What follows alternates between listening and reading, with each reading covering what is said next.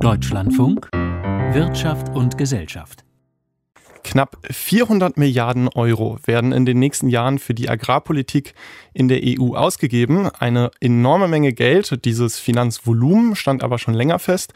Bis vor kurzem waren sich der Ministerrat und das EU-Parlament aber noch uneinig, unter welchen Bedingungen diese Summe an die Landwirtinnen und Landwirte verteilt wird.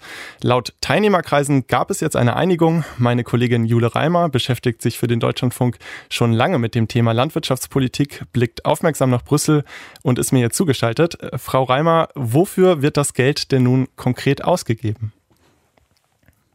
Die staatlichen Subventionen sollen stärker für Umweltleistungen fließen. Bisher bekam ein Hof pro Hektar äh, pro Jahr um die 280 Euro. Das heißt, ein Hof mit 300 Hektar landete da ungefähr bei 85.000 Euro pro Jahr.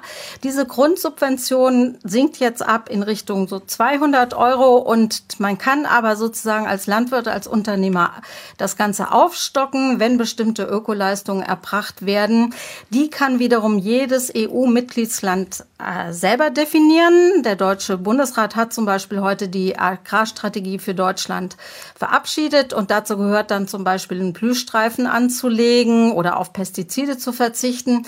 Wichtig ist auch, es gibt mehr einen Zwang zur Umverteilung. Mindestens zehn Prozent der direkten Hektarsubventionen müssen bei kleineren Betrieben landen und es gibt äh, außer dieser sogenannten ersten Säule in der Agrarpolitik der EU noch die zweite zweite Säule.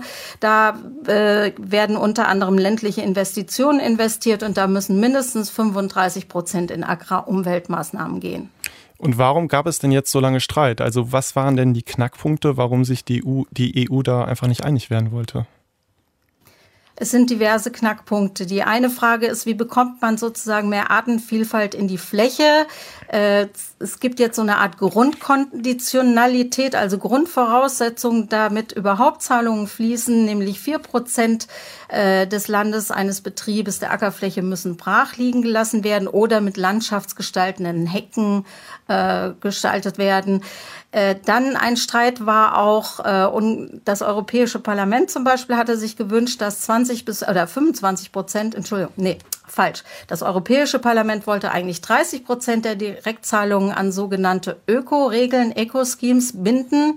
25 Prozent wäre der Kompromiss gewesen. Jetzt ist es so, dass die Mitgliedstaaten, die da nicht mitziehen wollten, in den ersten Jahren 2023 und 2024 Lernjahre bekommen. Das heißt, es müssen nur äh, 20 Prozent eingehalten werden. Aber wer dies nutzt, der muss also in den Folgejahren im Schnitt auf 25 Prozent kommen. Wichtig ist, das ist nur eine Einigung der Unterhändler. Da werden Details noch ausgearbeitet.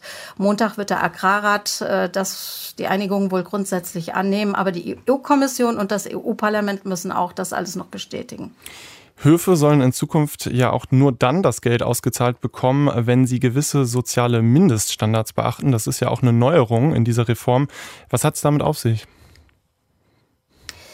Ja, also stärker sollen Sozial- und Arbeitsgesetze beachtet werden, ab 2023 freiwillig, ab 2025 als Pflicht. Das heißt, der Zoll kommt auf den Hof, kontrolliert, meldet Verletzungen äh, des Arbeitsrechts an die EU. Dann können Subventionen gekürzt werden. Das ist bisher nicht passiert. Aber das äh, wurde auch allgemein bedauert. Das wird nicht die Saisonarbeiter erfassen. Das sei rechtlich sehr kompliziert, hieß es. Insgesamt gut, es wird mehr Transparenz eingeführt wer letztendlich die Subventionen erhält. Agrarministerin Julia Klöckner spricht ja schon länger von einem ja, Systemwechsel in Bezug auf diese Reform. Ganz kurz Ihre Einschätzung. Äh, teilen Sie diese Auffassung? Was sicherlich anders ist, Landwirte können sich jetzt sozusagen zusätzliche öffentliche Förderung mit Umweltleistungen verdienen. Sie werden auch unternehmerisch flexibler reagieren können, also nicht einfach mit Umweltauflagen konfrontiert sein. Bei den Umwelt- und Klimawirkungen kommt es auf das Kleingedruckte an, da müssen wir abwarten. Die EU hat sich auf eine neue, EU, auf eine neue Agrarpolitik geeinigt. Jule Reimer mit einer ersten Einschätzung. Vielen Dank.